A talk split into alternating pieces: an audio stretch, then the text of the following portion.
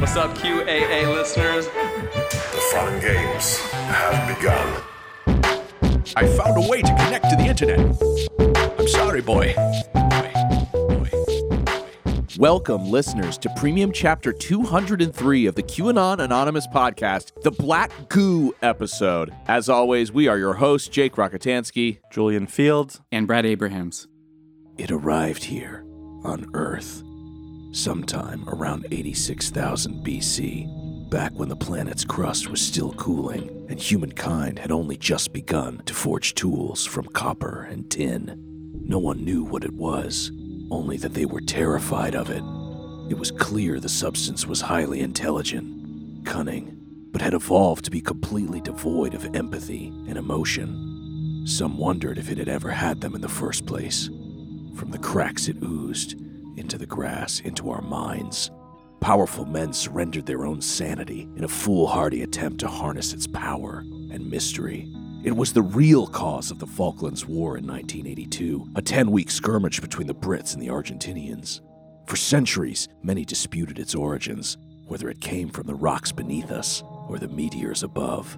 Artists have attempted to capture its qualities in both books and big screens. It is said to be the cause of only the most devastating brain disorders and has already claimed the life of one conspiracy researcher. It is everything and nothing all at once, both hidden and exposed. And while many have bickered back and forth about its true capabilities, one thing is certain: it is pure evil. In today's episode, we will finally call it by its true name. Black Goo.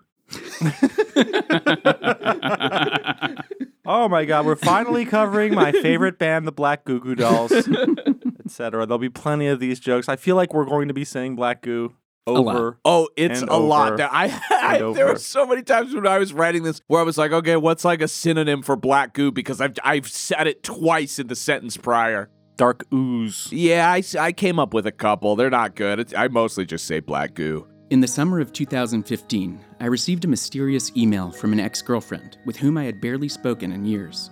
There was no subject line, but inside was a link to a YouTube video entitled Black Goo. Over the course of the 2-hour-plus video, I felt my mind stretched to the limits of credulity, then smashed into a pulp of frothing madness before slowly reforming into the fragile husk that writes this today. It's a story encompassing chemtrails, free energy, mysterious diseases, Joni Mitchell, demons, aliens, AI, transhumanism, nanobots, the Bush family, child sacrifice, geoengineering, and narcissistic personality disorder. All of this is woven together into some kind of living, breathing, grand unifying conspiracy theory that somehow ends up being life-affirming. Jake and I will now recreate that sequence of sensations for all of you listeners. The YouTube video I was sent was recorded at a conference called Bases, somewhere in the UK. The presenter was a thin German man in his late 40s named Harold Kautz Vela. He had stringy, shoulder-length brown hair and wore a cozy sweater and jeans.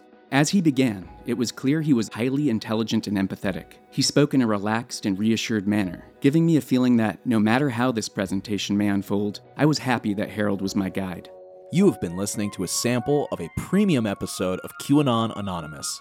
We don't run any advertising on the show, and we'd like to keep it that way. For $5 a month, you'll get access to this episode, a new one each week, and our entire library of premium episodes. So head on over to patreon.com/QAnon Anonymous and subscribe. Thank you. Thanks. I love you. Jake loves you.